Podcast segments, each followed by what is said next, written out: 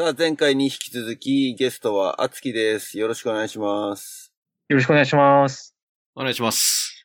えー、あつき誰っていう人は前回のエピソード聞いてください。いや、それでもわかんないと思う。いや、結構ね、真面目な話が多かったからね、番外編のつもりでいたんだけど、2本目は。全然普通に本編というか、まだまだ外れる感じではなく、真面目な話を不真面目にするか、不真面目な話を真面目にするべきかっていう、と悩ましいとこだけど。いや、でも前回、こう、学生のためになるような話ができればと思ったけど、全く話してないことに気づいたわ。そう、だから学生向けの話もしなきゃな、とは思うんだけど。学生向けの話というと、例えばまあ、今、人事の立場と、まあ、面接とかね、やってるんで、まあ、これからね、カレッジの皆さんも面接挑むだろうから、何かしらね、参考になる話ができたらいいなと思うけど、面接の話とか、多少したいと思うんだけど、いいかな、言う。なんで言うに断りを。どうぞ。まあちょっと勝手に話させちゃう、話させてもらうと、ちょっとな生々しいというか、生の現場から、面接官から見たところで少しね、なんか話せたらなと思うんだけど、うん。まあ自分の立場は今、まあ、面接官というところで、まあ面接は日本だと、日本だとっていうと、まあフリーボード話すと日本対アメリカになっちゃうんだけど、まあ一般的に日本だと、まあ一次面接、二次面接、三次面接みたいなね、面接が何回かに分かれてるのね。うんうんうん。面接進むにつれてちょっと偉い人が出てくるみたいなさ。あ、それは一緒だよ。一緒？あ、うん。それを、うん。あの、一時二時って呼び方はしないけれど、あの、一回の面接で終わりじゃない。面接自体は、もう電話面接も含めて、まあ、そこは中途だからね。新卒の場合はどうかわかんないけれど、最初は、まず、応募する段階で人事の人と電話面接うでスクリーニングみたいなことをするから、うんうんうんうんうん。別にその、応募してきてる人が募集をかけてるポジションに対してどれだけマッチしてるかっていうのを見る。まあ、ちょっとそれはまた別の話だから。また後で話しましょう。その日米比較的なところはね。あ、了解。まあ一次面接っていう立場で、あの何やってるかっていうのをちょっと話すと、うん。一次面接で面接を見る学生っていうのはまあ、書類選考から残った100人ぐらいなのね。うん。で、その100人をだいたい70人とか60人するための面接をしてるんだけど、うん。だいたい1回あたり今学生4人ぐらいに対して集団面接してると。うん。で、まあそんな中でこう面接してる中で、いや、こんな学生は嫌だな、みたいな。まあ嫌だって言ったら変なんだけど、こういう学生は、まあ嫌だな、なのかな。残念だなと思、あ、残念だなってこと残念だなとね。面接うん官泣か。せだなっていう意味の嫌だなじゃなくて、そう、残念だなっていうのと、まあ面接官泣かせのあ、面接官泣かせでもある。もあるよね。うん。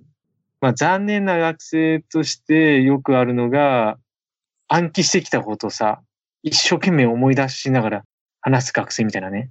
うん。まああの、よく面接が初めてで緊張してんのはわかんだけど、まあこっちは面接官としてはその暗記してきた内容なんて知らないわけじゃんうん。だから適当に話してくれりゃいいのに、なんか途中で止まっちゃって、なんかその一生懸命思い出そうとする時間に、どんどんどんどん時間が使われちゃうみたいなね。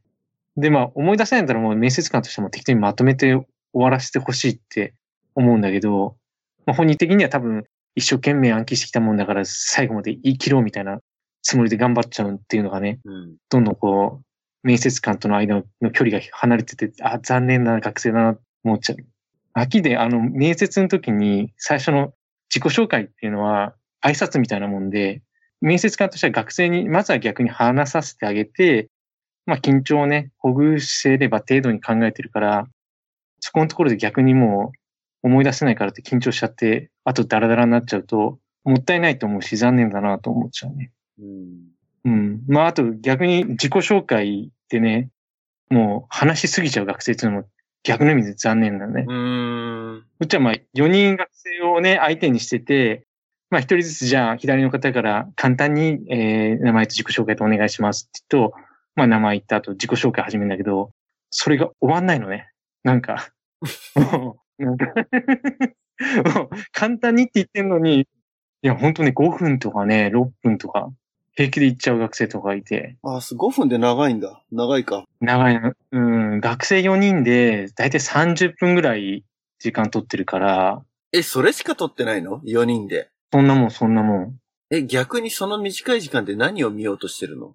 何を見ようとしてるかというと、もう一次面接だから、なんつうのかな、人間性というか、まあその人の人柄だよね。人となりみたいなのを見たいっていうところだよね。それが一つの選考基準ってこと？そうそうそうそうそう。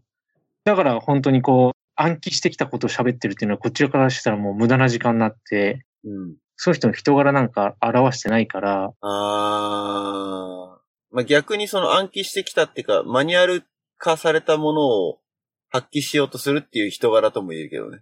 まあね、そうそうそう、そこは、まあ難しいとこっちゃ難しいけど、さあこちらとしては、やっぱりその作られたところじゃなくて、まあその場で出てきた、本当に、なんていうのかな、素なところっていうのかな。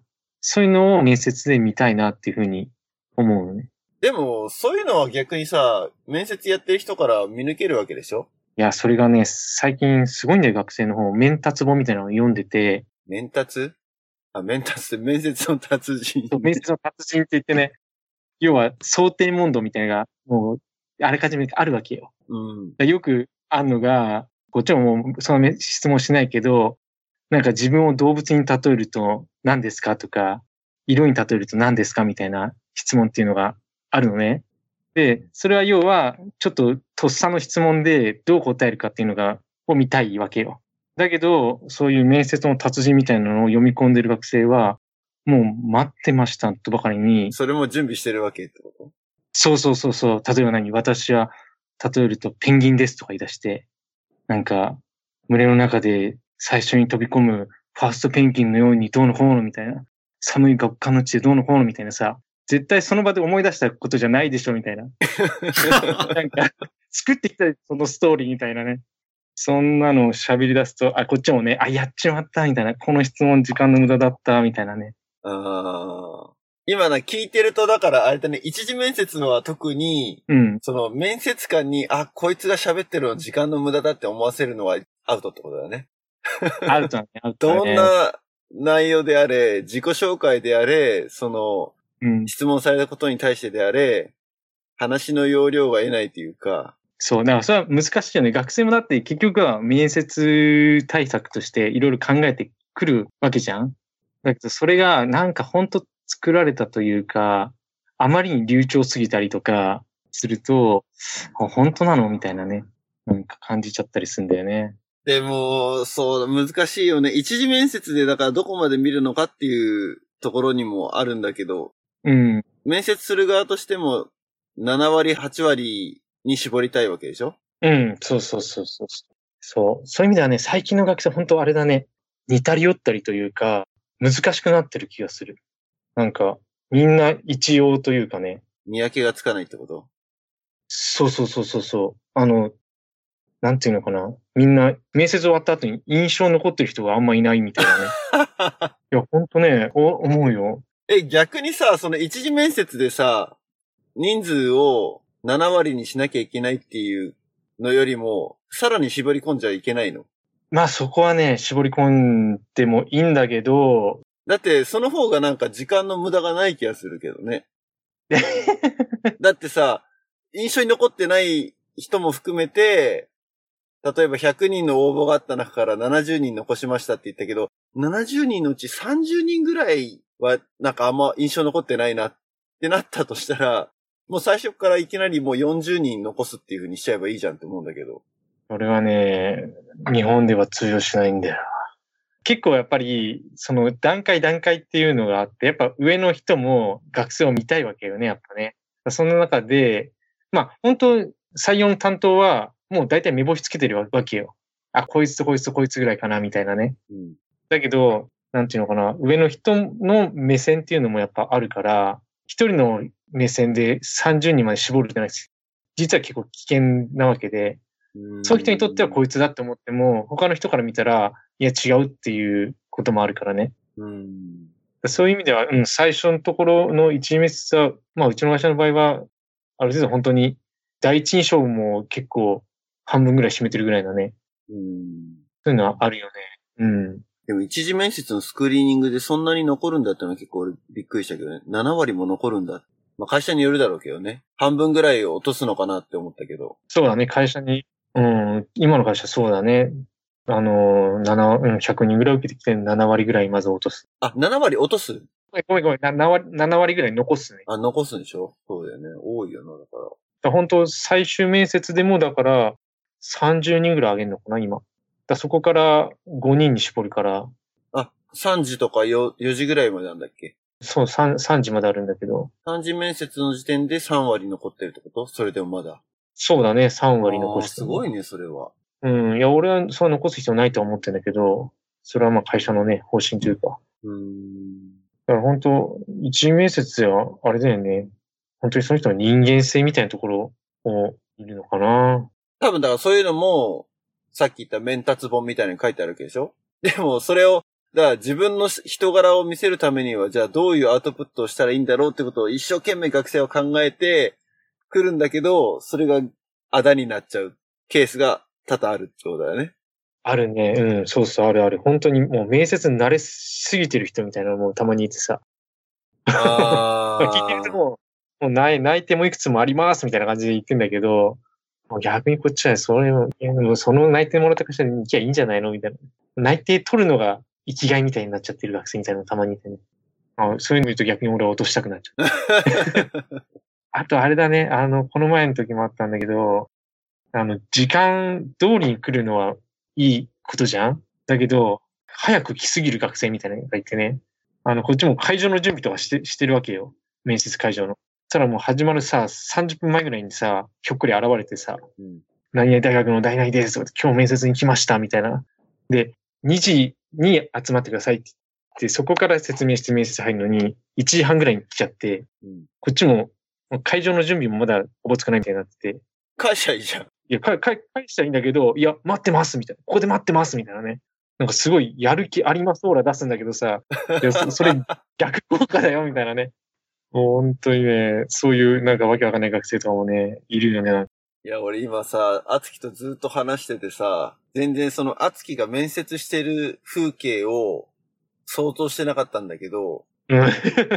今それを想像した瞬間にすごいなんかね、楽しくなってきた。っていうかなんかえ、そろそろいじっていい感じ？いや、あつきがあのニコニコフェイスで面接してるっていうのがさ、どうもしっくりこないなって今思って。ああ、確かにね、俺も思うんだけど、なんていうか、学生とかも、なんか辛くなると俺の方見たりする学生結構いるん わかるわ。そう。で、面接終わった後とか、二次面接進んだ時に、ね、面接の控室とかでさ、今度は二次面接になると俺はアテンドの方になるからさ、あ、そうなんだ。話してると、田村さんのおかげで緊張がほぐれましたとかね、そういうのを聞くと、あ、こいつ泣いてとか心の中で思うんだけど、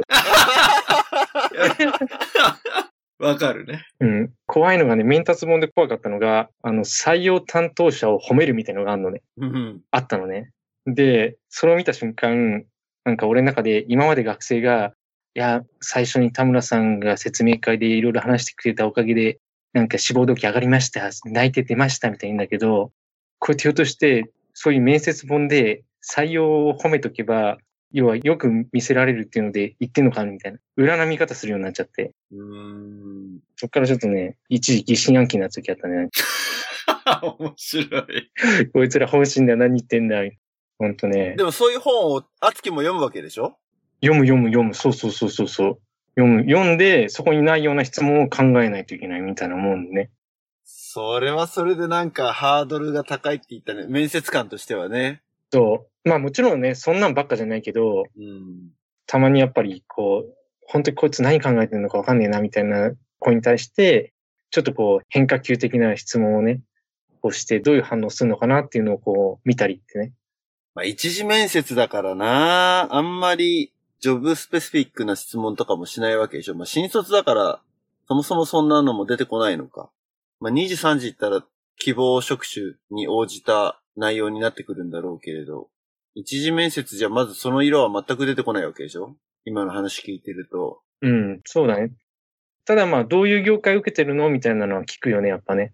で、その、学生がある程度こう、自分の中で絞ってんのか絞ってないのかっていうのは見えてくるから、本当こう、業界がある程度絞られて、今はまあ不動産業のデベロッパーなんだけど、どこかどこ受けてんの？つって、まあ不動産会社でどこどことどこどことどこどこ受けてますっていうと、あある程度この子は、まあ、不動産に相当絞ってきてるのかなって思って、まあ、自分でもこう、自己分析ができてるのかなと思うんだけど、たまにこうね、全然わけわかんない人がいて、なんか、百貨店やらサービス業やら何やら受けてますみたいなね。学生はなんかこんな広い見地があるぞみたいなので、こうなんかあちこち頑張ってるぞアピールするんだけど、こっちからすると、あ、まだ絞られてないというか、本当にどこに行きたいかっていうのが自分の中でまだ見つけられてないんだろうなと思って、だいたい切るね、そこはね。うん。そう。そういう学生に限って残し、変に残しちゃうと、なんか内定まで行ったのに、やっぱちょっと他の業界行きますみたいになって、なんか全然違う業界にうん。うん。なんか、まあ逃げていくわけじゃないんだけど、そっちの方行っちゃって、こっちとしてはまあ最終面接までいろいろ見てやったのに、え？みたいな、な、何？みたいなね。うん。まあ逆。に、逆に良かったんだけどね。入社してからやっぱり違いましたって言われるよりかは、内定の時で違ったって気づいて出てくるのはいいんだけどね。うん。一面接では、そうだね。その志望動機だとか、なんつうのかな、業界研究できてるのかなとか、そういうところもまあ見るよね。で、あつきが見てるのはもう基本一次面接までってことなんだ。うん。そうそうそうそうそう。まあ、HR の人間が見るのはそこまでか。最初のスクリーニングってことだよね。そうだね。なんか今まであった、その残念なってのを聞いたけど、うん。まあ別の意味で残念というか、面白い学生ってのいたの。なんかこんなことやる。話のネタになりそうな、こんな学生は嫌だ的な。ああ、一回あったのがね、面接で、あの、4人、まあ面接官含めて7人ぐらいいたんだけども、会場中が静まり返っちゃったのがあって、なんか特技ありますかとか聞いて、まあ一人一人こう特技を言うのね。で、まあ当たり障りないことを言ってくんだけど、一人なんかね、口笛ですとかって言って、口笛が得意ですみたいな話になって、で、口笛ってこの場でできるよねみたいなうん。ノリになっちゃって、で、なんか、口笛で、なんか、森の熊さんかなんかをずっと5分間ぐらい、口笛で吹き出しちゃって。まあ、確かにね、あの、素人からすると、いや、口笛でここまでできるんだって思ったんだけど、なんかその、終わった後の、ななんとも言えない、誰も突っ込めない 空気がね、で、何みたいな。そう、本人はもうどうだぐらいな感じで、以上ですみたいになったんだけど、ドヤ顔してるんだよ。どうしよう、この空気みたいなね。それがあったね。そもそもなんで特技聞くの？いや、い一応ね、なんか聞いてみたいなと思ったんです、その時。まあ、こっちもね、やっぱね、口笛は相当はできたのね、一応ね。っていうのは履歴書って見見ながら喋るから、そこのとこに趣味とか特技とか書いてあって、特技、口笛って書いてんの？確かに書いてあった。そう、そういうのとかね、あとなんかあるかな。俺むしろさ、うん、今の振り聞いて、うん。口笛が 吹けなかったっていう、オチかと思ったんだけいやど。いやいや。あ、書いといて、書いといていけない。緊張、ふ、ふ。俺そっちが好きだな。すいません、みたいな。ふーみたいな。緊張しちゃって、過呼吸になっちゃうみたいなね。そうそうそう。こいつかわいい、みたいな。ごめん、ごめん、ごめん。あと、あと、あれだね、こ、これはちょっと NG だったらカットしてほしいんだけど、俺の統計的なところでね、あの、ある大学の学生がね、やったら声が大きいのね。声が大きい学生が多い。某 W がつくはい。大学なんだけど、ほんと不思議とね、統計的にね、声がその会場に合わないぐらい大きな声で喋るのね。うん。こいつ大丈夫かなって思っちゃうんだけど、すごい自分に自信があるみたいで、もう大声で喋るんだけど、そんな声はげ張り上げなくても聞こえるからって距離で面接してる なんか、あれは結構ね、アーミーっぽい感じ。イエスサーみたいな。自分はなんとかでありますみたいな。そうそうそう。いや、ほんとそうそうそそういうノリでしょ。う。そうあれ不思議なんだよね。大学でそういう授業あんのかなと思思うぐらいね。そうそうそう。今みんな学生はでも、情報を得る場所っていうのはさっき言ったその面達本みたいなの、うん。まあ誰が書いてんだっていうのもあるんだけど、そういうのとか、あとやっぱネットなのか。そうだ、ネットはやばいね、あれね。本当にもうタイムリーで情報が流れていっちゃうから、うん。もう本当、あのーこっちも面接の順番とかまで気使うときあるよね、やっぱね。あ、え面接の内容が暴露されるってこと？質問内容そう、とか。うん。そうそうそうそうそう、もうオンタイムで流れてたりとか、で企業ごとのなんか板があるみたいな。うん、そう、オープンになってんところはこちらも見るのね。あの、民衆とかってサイトがあって、そこで大体こう、いろんなことを書かれちゃってんのね。民衆？みんなの就職活動。もう、俺その日本語のその略し方ほんと嫌い。そう。民衆検索って出てくるんだけどさ、民衆って俺の頭の中出てきたの普通に民の衆だったからさ。まさかみんなの就活とは思わなかったな。っそうそう、そうなの。みんなの就活なんだよ。ていうなんか、2ちゃんスレッドみたいになってんの？そうそうそうそうそうそうそうそう。で、たまにそこが炎上しちゃう会社があってさ。あで、俺一回炎上したところの会社の人事の人喋ったんだけど、うん。なんかめちゃくちゃか書かれましたよとか言って、あのデブのメガネがクソ生意気だったとかって言われて、面接とかしてる中で、デブでメガネ俺だけなんですよねとか言って、絶対俺のこと、俺のこと書いてるみたいなね。それに対してこう、そうそうみたいなのでさ、なんか盛り上がっちゃってるとさ、もうこいつら名前突き止めて全員落としてやるとか、なんか言ってんだけど、結構ね、そう。まあ、お互い様だよね、その。そんな落としてる。ちっちゃいよね。人として。いや、でも本当その民衆はね、怖いんだよ。前の会社の時も部長が見てたからさ、部長がこう炎上してるのを見ると、これ誰が言った言葉だとか言って、みんなで違います。ごめんちょっと話戻さなきゃな。え、SNS だよね。いや、SNS の話はしてないんだけど。ああれ？あ れまあだ、ネットの活用方法っていうのかな。まあそのでもみんなの就活みたいなサイトがあるっての知らなかったけど、うん。そっか、新卒だけをターゲットにすると、給料とかあんまり差はないのか。そうだね。初任給は、まあ、あんまり変わんないんじゃないかな、今。中途だとちょっとまた話が変わってくるかもしれないけどな。うん、うん、うん。え、その、SNS の活用とかってのもやっぱあるのじゃあ？あ、企業側が？あ、主にまあそうだね。例えばだって就職だったらリンクトインとか使ってるの、やっぱり。学生とかは。リリンクトインうん。え、ごめん、わかんない。リンクトインって。お？ちょっと待て。人事担当者、リンクトイン知らないのはまずいんじゃないですか？え、なになに知らない俺マジで。あ、日本で使われてないの？リンクトインって。日本そんな流行ってないよ、正直。あ、そうなんだ。うん。まあちょっと、え、リクナ、リクナビとかマイナビとか、そういう系？全然全然、あの、リンクトインっていう、まあマッチングの仕組みだよね。就職に特化した SNS だね。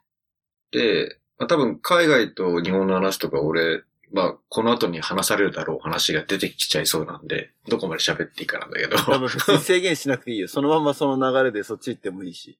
えっと、そうだからリンクトインとか、まあ今後、まあどういう世界になっていくかっていう、俺なりの私見たっぷりに話すと、アツキの今のスタイルってまあ、日本企業の、まあ、オーソドックスなセオリーだと思うのね。うん。ただ、その、多分構図が民衆とかあれだと、その、採用担当者対就職チームの、なんか、チーム戦みたいになってきちゃってて、ちょっと対立構造じゃないけど、こっちはクリアしてやるよみたいな。こっちも負けないぞみたいな、なんか、そういう感じだよね。だから傾向と対策を、学生側も、俺たち、こう経験したら仲間に共有するんだ、みたいな。だから、まあ、バカし合いじゃないか、さっきのさ、うんテクニック合戦が始まって、だからそのテクニックで勝負しようとするとなんか、そんな感じになっちゃうよね。だからまあ、それはそれで、その、まあ例えば入試とかさ、試験の方法も今後変わってきて、昔は暗記が得意とか、こう言ったらこう言ってくれるやつを採用するっていうのが、まあ今までだったんだけど、今後は自分で考えて自分で答え出して自分でなんか切り開いていかなきゃ生きていけないじゃんっていう世の中になってくるじゃん。うん、うん。そうなってくると、例えば入試とかも今今後変わろうとしてるのね。教育の世界も。もう今まで何十年と暗記とかさ、受験とかもさ、知識量勝負みたいなんだけどさ、知識量だったらもう機械に勝てないじゃん。うん。で、あとはさっき言ったインターネットの世界だと、もう探したら Google がさ、ある意味答えのコピペできる最高の答えを用意してくれんじゃん。でも、現実の世界になったら別にそれで成功すればそれでいいじゃん。本当は。成功確率が高い回答を、ね。OKWeb でも何でもいいし、FAQ でも何でもいいし、投げたら返ってくる。それで目的が達成されたらそれでいいじゃん。本当は。そうなってくるから、まあ、今後は例えばググる力の方が大事になってきたりとかさ、例えばね。SNS 使ってでも自分の目的を達成できるやつの方が仕事もできるようになるはずじゃん、今後。だからなんか、単純に、まあ今までの物差しで測ってもちょっと測りきれない時代になってきてるから、採用担当者も大変で、で、ちょっとリンクトインの話が出てちょっと回りくどくなっちゃったんだけど、リンクトインってどっちかっていうとスカウト要素が強いのね。要するに、こいつが欲しいと思って、そこに深く入って、引っ張りに行くっていう。どちらかっていうと、集団採用で何人何人何人っていう数の世界じゃなくて、質もう採用担当者が、あ、こいついいと思ったらそれを口説きに行くツールなんだよね。だから、なんていうのかな。もう今後は多分そっちの方向の方が伸びる会社とか強い会社は効率がいいと思う。なので、ちょっとその、リンクトインがまだ日本で流行ってないとか、今後どうなっていくかっていうのは、まあちょっとその見物なんだけど、海外とかはもう比較的もう職能制度だからこのポジションにこの誰を当てるみたいな。だったらその経験からセグメントを絞り込んで、まあこういう候補のやつから直接スカウトメールを出して、そこをクロージングしていくみたいな。だちょっと営業活動に近いよね。HR の人間のアプローチの仕方が根本的に違うっていうか、その、うん、新卒で一括採用するっていうこと自体がまずそもそも日本独特だからさ。うん、新卒採用の人事担当者と中途採用の人事担当者っていうのは多分違うよね。違う人をやってるでしょ。うん。ただね、中途は確かにビズリーチとか、うん、そう、こっちから要求出して、スキル出して、それに合う人材を紹介してくるよね。中途の場合は。うん。あ、だそれはでも何？うん。そういうエージェントを介してってことじゃ。そうそうそう仲介やってる、就職エージェント。だお互いにエージェント経由でやってる感じなのかな。そうそうそうそうそうそう、うん。だそれを、うん、うんと、やるのも、自分で人事が、まあ、リクルーターっていうその、エージェントだけを頼りにしないで、うん。自分でそういうふうにネットで探してくる。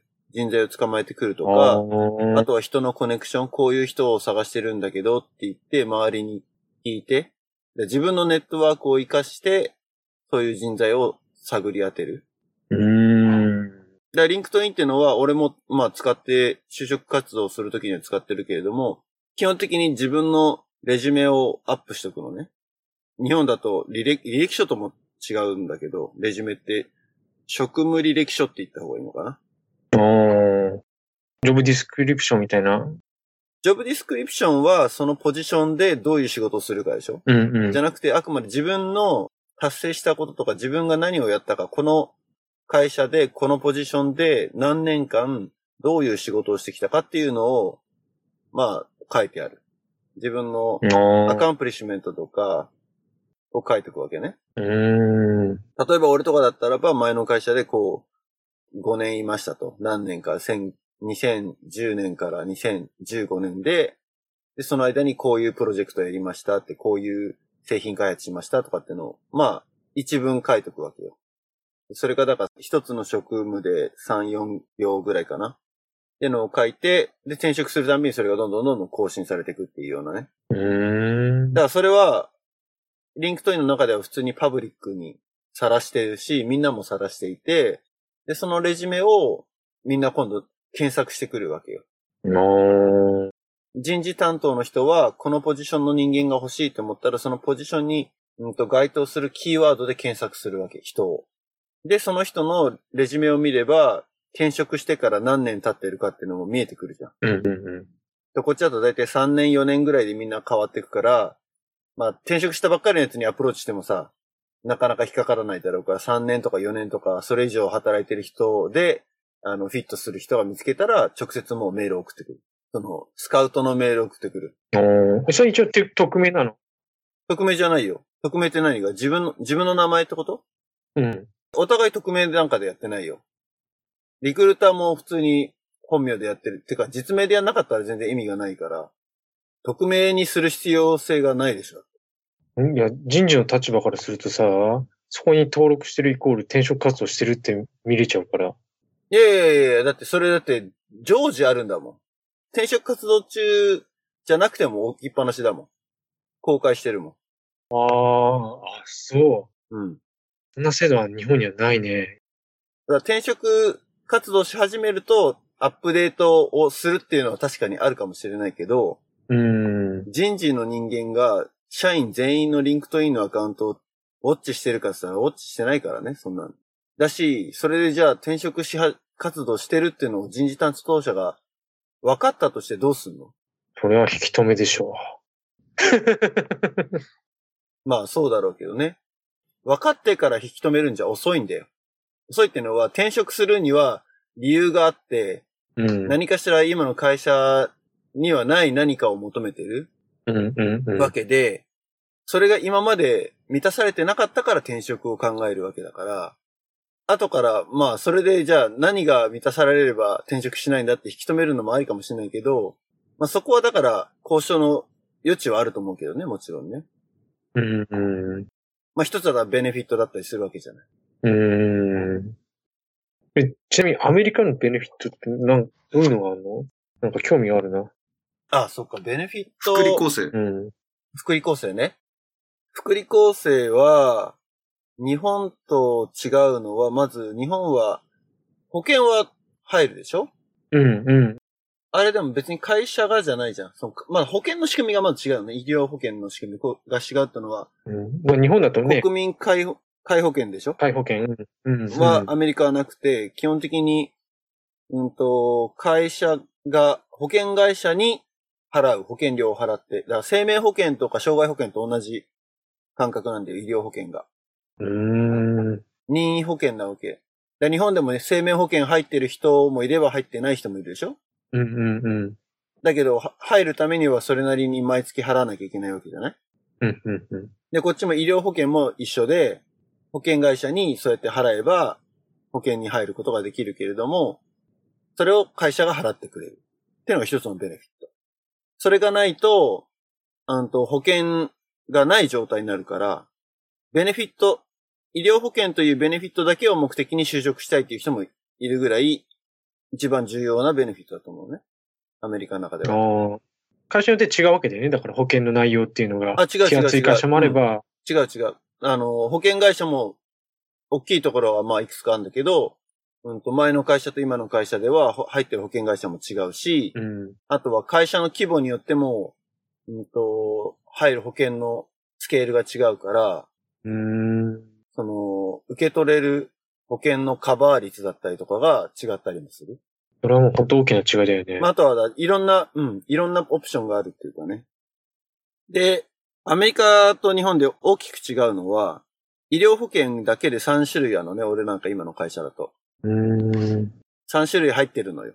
一つは、一般的な医療。で、もう一つは、デンティストだけ。うん。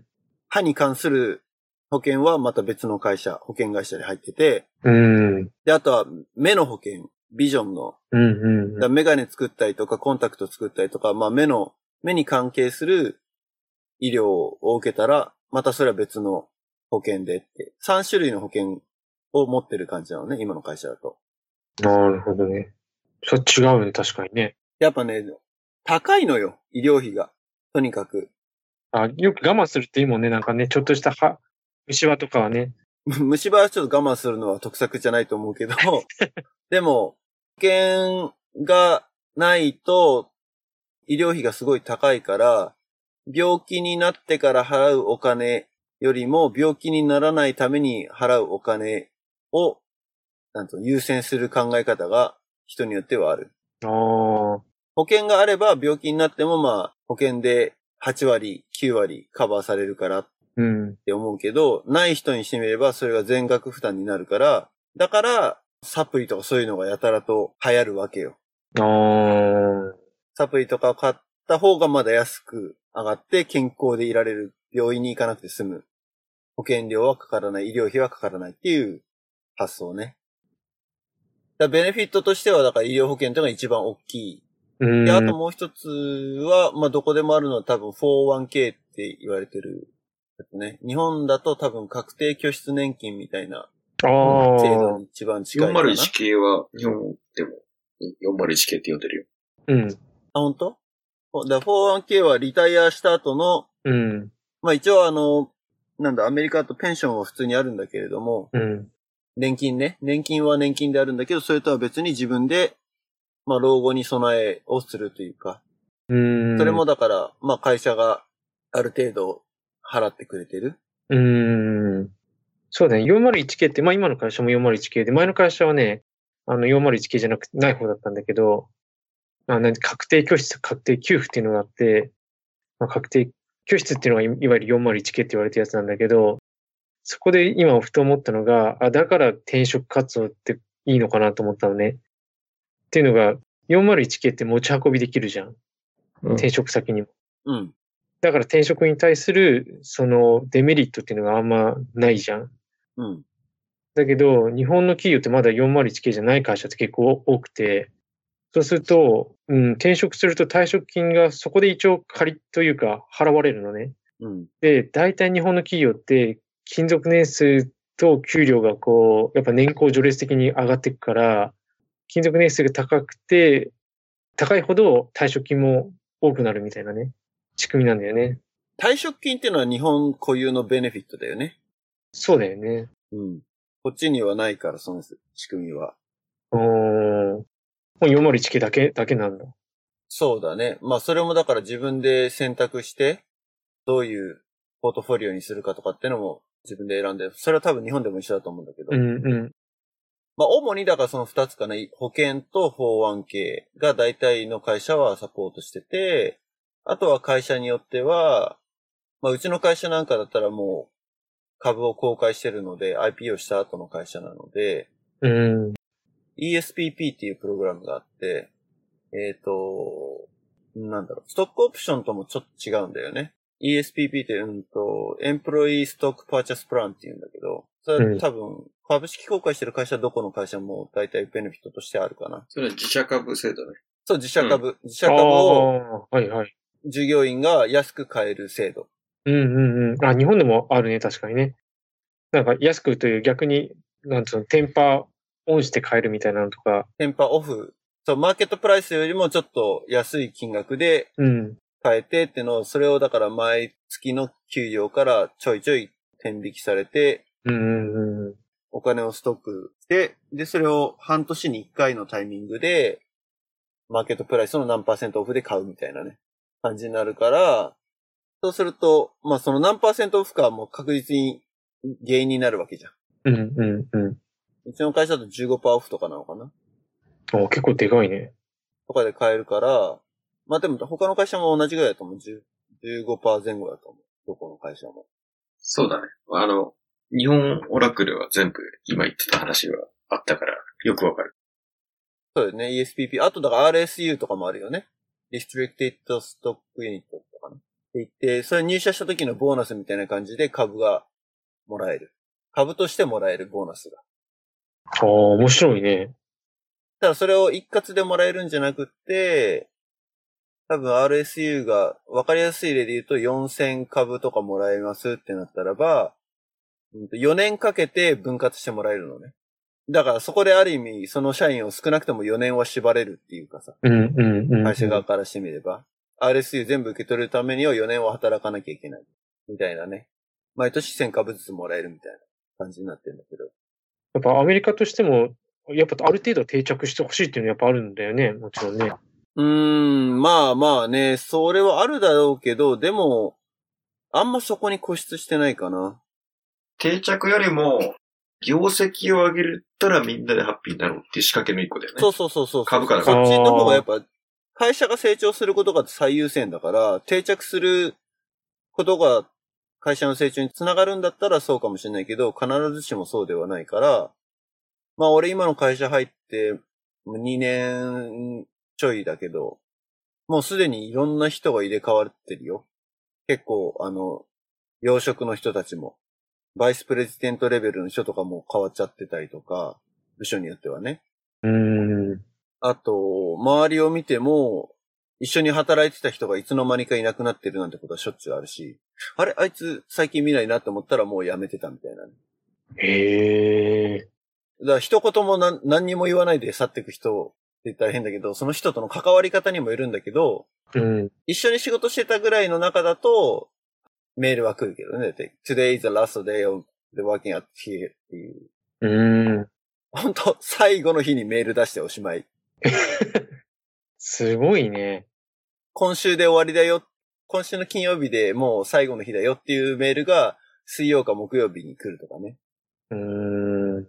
で、その金曜日にみんなになんか、あの、see you って言って出てくるみたいな。あっさりしてるよ。うーん。で、基本的にね、辞めるときは2 weeks notice だから、辞める2週間前に上司、あと人事に通達をするうんうんうんうん。ので辞めれるからね。まあその前に当然だからもう、就職先は決まってるんだけど、転職先は決まってるんだけど。え、そうすると何人生の中に何社ぐらい転職するって結構、アメリカで結構な量になっちゃうんだね。そうだね。ライフイベントに応じてっていうのもあるかもしれないし、ずーっと同じ会社でいて、給料がそんな調子よく上がっていくっていう保証は全然ないから、やっぱ転職のタイミングで、給料はポンって跳ねるわけよ、大体。うーん。月、月じゃないか、年収でどんぐらいなんだろうね、でもみんな。30K ぐらいずつ上がってんじゃないのかな ?30K だから、300万ぐらい年間。ええ1回の転職で2、300上がってんじゃないかな。いや本当にそういう考えると全然違うんだね、考え方がね。うん。やっぱ日本と。だから転職をするって言ったらみんなやっぱおめでとうって言うよね。大体それはだから、キャリアアップだから。うーん。日本の会社だとすごいなんか、まあ俺もそうだったけど、後ろ指さされるというかね、感じはあるじゃない。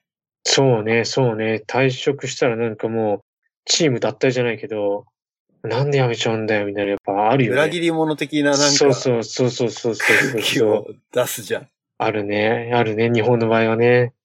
お前せっかく可愛がってやったのに、みたいなね。その、その恩着せがましたはなんか、日本固有だよね。うーん、確かに。日本だと本当あれだよね、若いうちは、なんていうのかな、結果出さなくても給料をもちろん出すし、要はな長い目で成長させ、なんつうの、育てるというか、なんかそういう考え方があるんだろうね、多分ね。だから本当人事としても一番言いのが30ぐらいで、本当にせっかくこう育ててきて、これから自分で仕事見つけてどんどん回せるようになるっていうタイミングで逃げ、あの、転職しちゃう逃げるって、ね。そう、逃げる。ちょっと言い言いかけてやめたんだけど。うん。でも、ね、当事者からしてみれば逃げるが勝ちって思うからね。うーん。まあ逃げるつもりはないんだろうけれど、うん。なんつうの、そ、自分の中でこのフェーズはこの会社でこんだけ経験を積んで、で、次のステップへって考えてるだけだから。うん。まあね、確かにね。ら逆になんでそう、日本の会社はそんなに新卒を取りたがるのかが、ね、理にかなってない感じはするよね。その、研修というか育てるというコストをかけなきゃいけないわけじゃん。うんうんうん。会社の成長からしたらば、ほぼ出来上がっているような中途採用を優先した方が、効率はいいと思うんだけど、新卒採用ってそんなになんか、それもどこのポジションに行くかわかんないわけでしょ？配属先も。決まってなくて、不確定要素の方がすごく多いはずなんだけど、会社からしてみれば。そうだよね。確かに、新卒に対してのプレミアムってすごいよね。本当に。なぜか、確かに言われたらなぜって言われたら答えられないんだけど、新卒で入って、例えば3ヶ月経ってね、うん。辞めちゃって転職活動しようって言った時に、その人の市場価値はほとんどないわけよ。新卒じゃないから。ねそれだよね。うん。あれだよ、だから、新築物件と一緒だよね。新車物件と一緒。うんうんうんうんうん。そうだね、そうだね。ワンオーナーついちゃった時点でもう半年みたいな。うん、そういうのあるね。確かにね。なんでだろうね。なんでだろうね。いや、言われりゃ不思議だよね、確かに。別に新卒じゃなくたっていいわけだからね。そうだ、会社からしてみれば、一番そこに、実は美味しいパイが眠ってるんじゃないかって思わない？うん。だ例えばさ、新築物件を買いますって言うと、ああ、これはちょっと高いなーって思うけど、一回売れちゃって、3ヶ月後で売り出しちゃったら、格安になるわけじゃん。新築物件に比べたら。そうだよね。買う側としては美味しいじゃん。うん。そういう物件を見つけるのはすごい大変だけど。それと同じで、そういう人材がなんかいそうだけどね。そういうのだからインターネット使ってうまくマッチングして探し出すみたいなね。うん。確かにのそう。があればいいんだろうけうど。ん。まあ、どこのね、あの、ポジションでどういう層をどう狙うかの話で、いや、例えば、また富裕層の話になっちゃうけど、もう絶対に間違えないかつ、例えば物件ってあるわけよ。例えば、この土地で、ここにこういうものを建てたら、もう必ず誰もが欲しがる、美味しい、美味しいって言ったら怒られちゃうけど、逆にそういう話はもう、そういう界隈の人にしか回んないんだよね。でも買ったら勝ちみたいな。だかうん。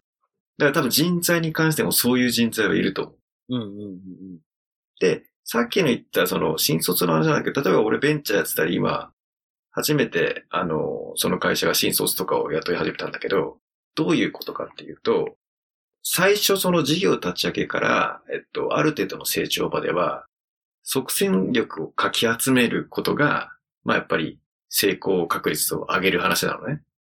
ただ組織が成熟してきた後っていうのはどうなるかっていうと、企業文化とかあるベースができてくると、新卒採用でそこで育てた方が、キャリアで取って成功する失敗するとか、逆にキャリアでいい人取ろうとしたら結構高いから、新卒の方が効率良かったりコスパが高かったりするっていうのが出てくるわけよ。イニシャルコストが安いわけだ、新卒の方が。そう。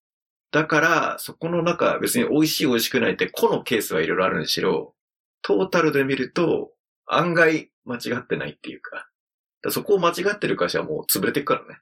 そもそもうんコスパが悪いことばっかしてる会社は、他に問題があるっていうかさ。だ結局やっぱり、組織って人だから、人をどう育てるかっていうので、継続したり儲かっていくっていうのが基本だから、なるほどね。うんまあ、イニシャルコストは圧倒的に安いだろうね。新卒の方が。そう。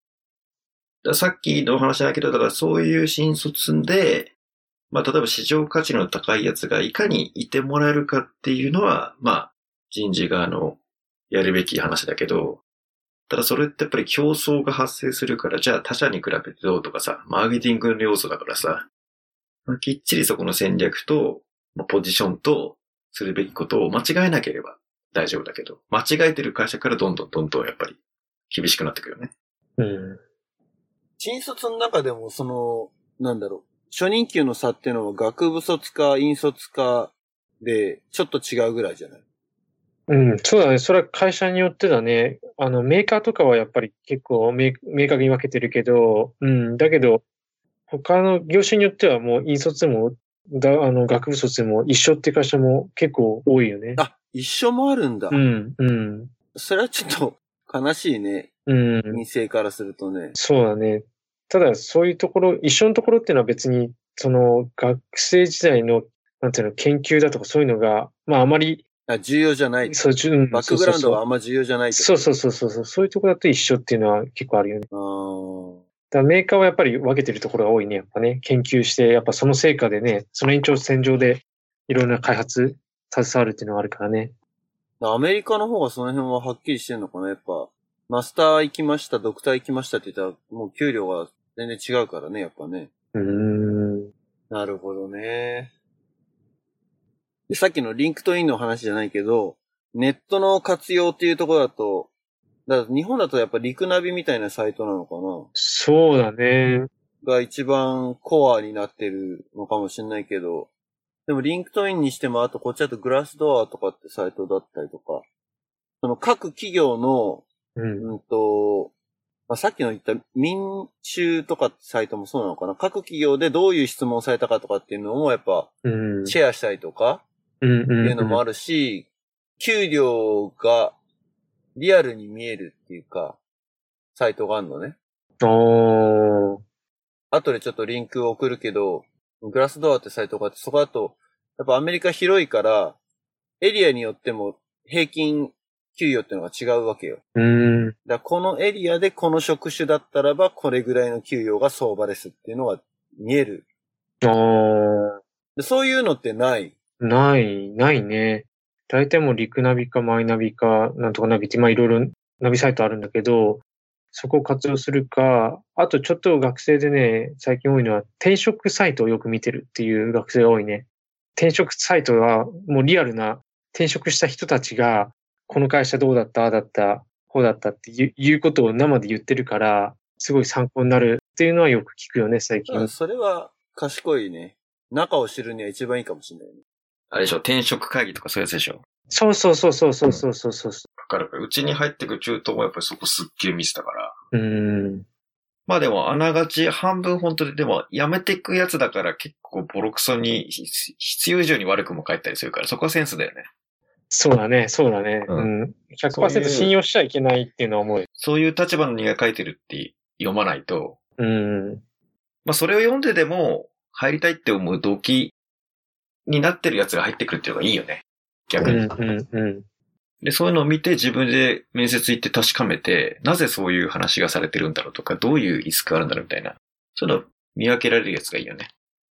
で、さっきのちょっとその、やっぱり、まあアメリカと日本の大きな違いって、結構その、代理店制度っていうか、アメリカってその自分たちで基本的にそういう機能を持ったり、経験値のあるやつを取って、自分たちで回そうとする文化が強いと思うんだけど、日本ってね、やっぱりそういうプロフェッショナルっていうか、そういうのを全部ね、なんか代理店に投げる文化っていうか、そういう組織体系なんだよね。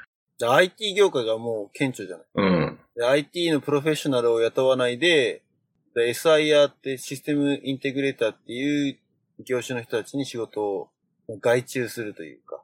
うん。アスキの会社とかでも多分ね、IT 系のシステム作ったりとかする、社内システムとか作るでしょ、うん、うん、うん。その社内システムじゃあ誰が作ってるのって言ったら、情報システム部？うん、うん。そうそうそうそうそうそ情報システム部は結局のところ、なんだろう。自分たちの手を動かして作ってるわけじゃなくて多分、外注してるんじゃないかなう。。そう、間に、うん、外注してるし、外注先もまた外注してるよね。そうそうそうそう。孫受け、ひ孫受けみたいなそね。うそうそうそうそうそそう。だって、うちのシステムに来てんのも、ななんとか紹介とか言ってさ、全然、あの、IT 会社じゃない、IT 会社じゃないわけじゃないんだけど、まあ、しいわゆる商社だよね。で、そこの商社を伝って、なんかシステムを、システム会社連れてきて、まあ、ベンダーとか連れてきて、なんかシステム作るとかね。そうそうそう。うん。そういうのが普通にあるよね。なんかね、商商習慣としてね。アメリカだとそれはさ、代理店っていうかその、他の会社に頼まないで、会社でそれができる人間を雇って、会社の中で作る。ああ。の方が意思決定が早いし、で、その会社の内部のシステムっていうのはやっぱりコンフィデンシャルな情報も扱うわけだから、うんうん。外部の会社にやらせるっていうのはなんか、とんでもないって思うところもあるし、会計システムとかね、そういうところだったらなおさら。うーん。もちろんなんだ、あの、セールスフォースとかさ、ERP のソフトを使ってって、データ自体はクラウドに上がっちゃってるから、ある意味外にエクスポーズはしちゃってるんだけれども、うん。でもやっぱりそういう仕組みを作るっていう作業、手を動かすのは社内の人間がやってるよね。だから、 SIer っていう業態自体がアメリカだと存在しない。おーゼロじゃないけど、ほぼ存在しない。それはもう全然違うよね、日本とはね。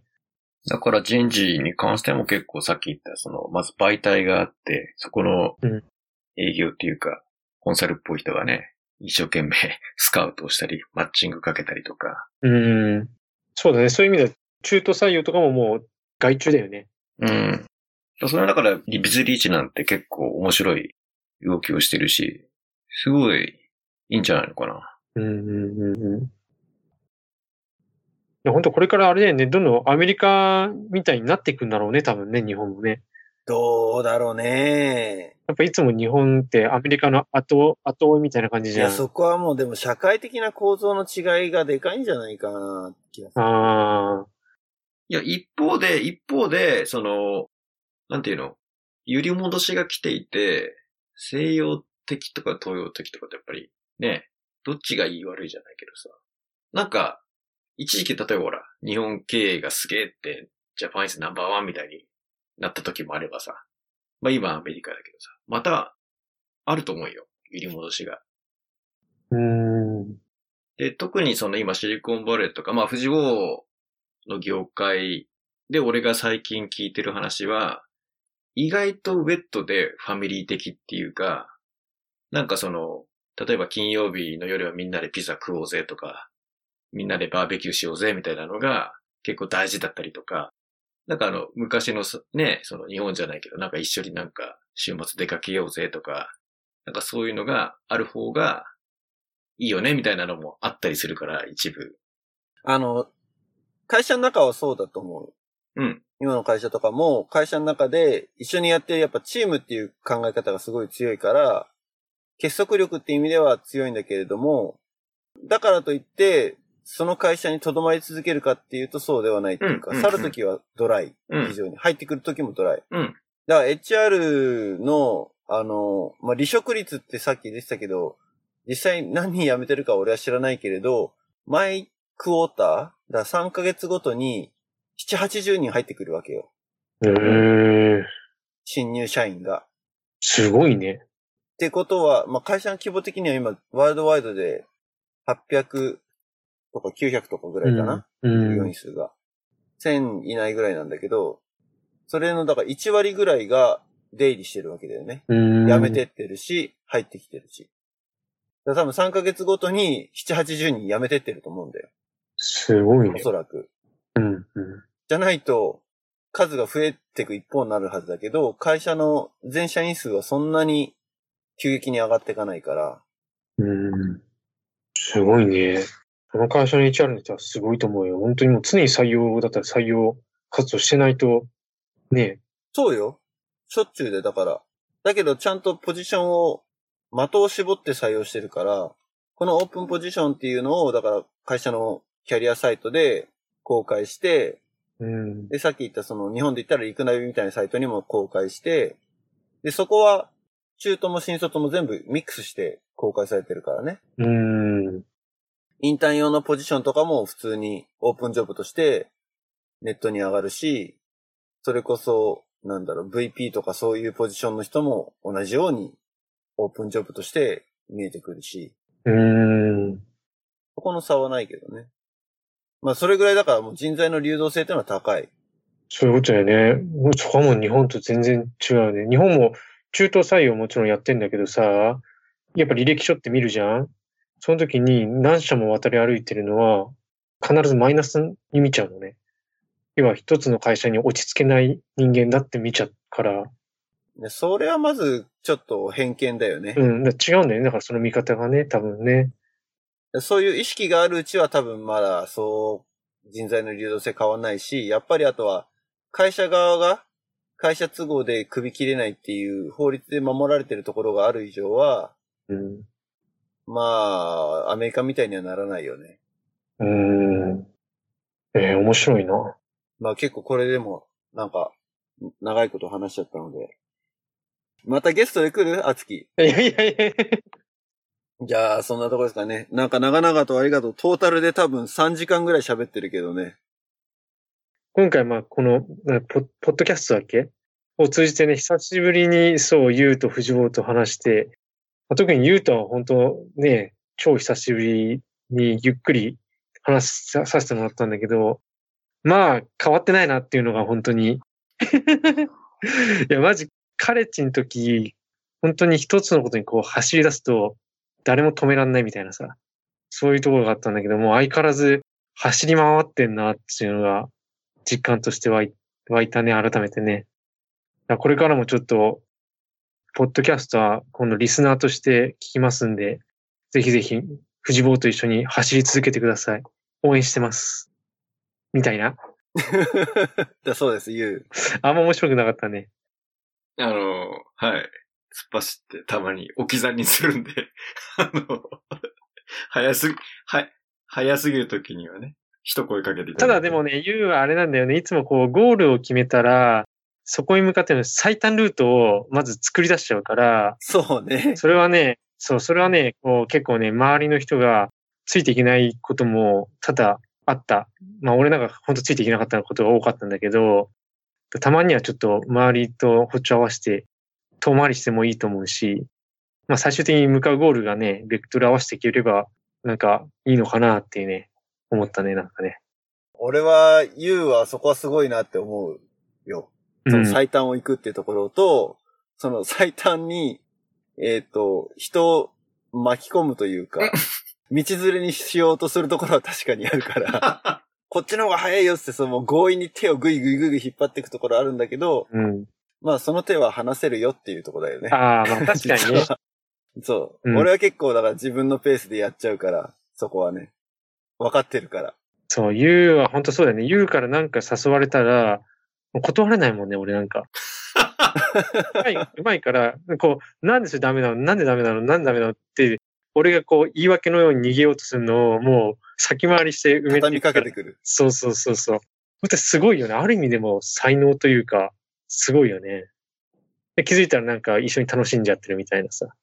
結果的にいいんじゃん。あり、ありがとうっていうね。そうそうそう。結果的にありがとうだよね。なんか。じゃあこれを縁に、縁にというか、きっかけにまた、二人とも横浜でしょだって。うんうん。ね、近いんだから、実際に会って飲みに行ったりとかしてくださいよ。飲もうか。藤本も、藤本も。俺は、うん、帰った時には、そうね、ぜひぜひ。ぜひ呼んでいただければ。あ、でも藤本はあれだよ、なんだっけ、あの、 Zoom 飲みだっけ？なんだっけ？あ、 Zoom 居酒あ、屋。 Zoom 居酒屋。あれで。そうね、それ、それでもいいよ。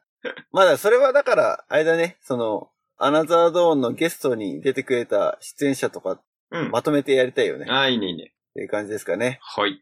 じゃあ、お疲れさんでした。はどうもありがとうございました、本当に。ーい。ありがとうございましたどうも。ありがとう。はい。バイバーイ。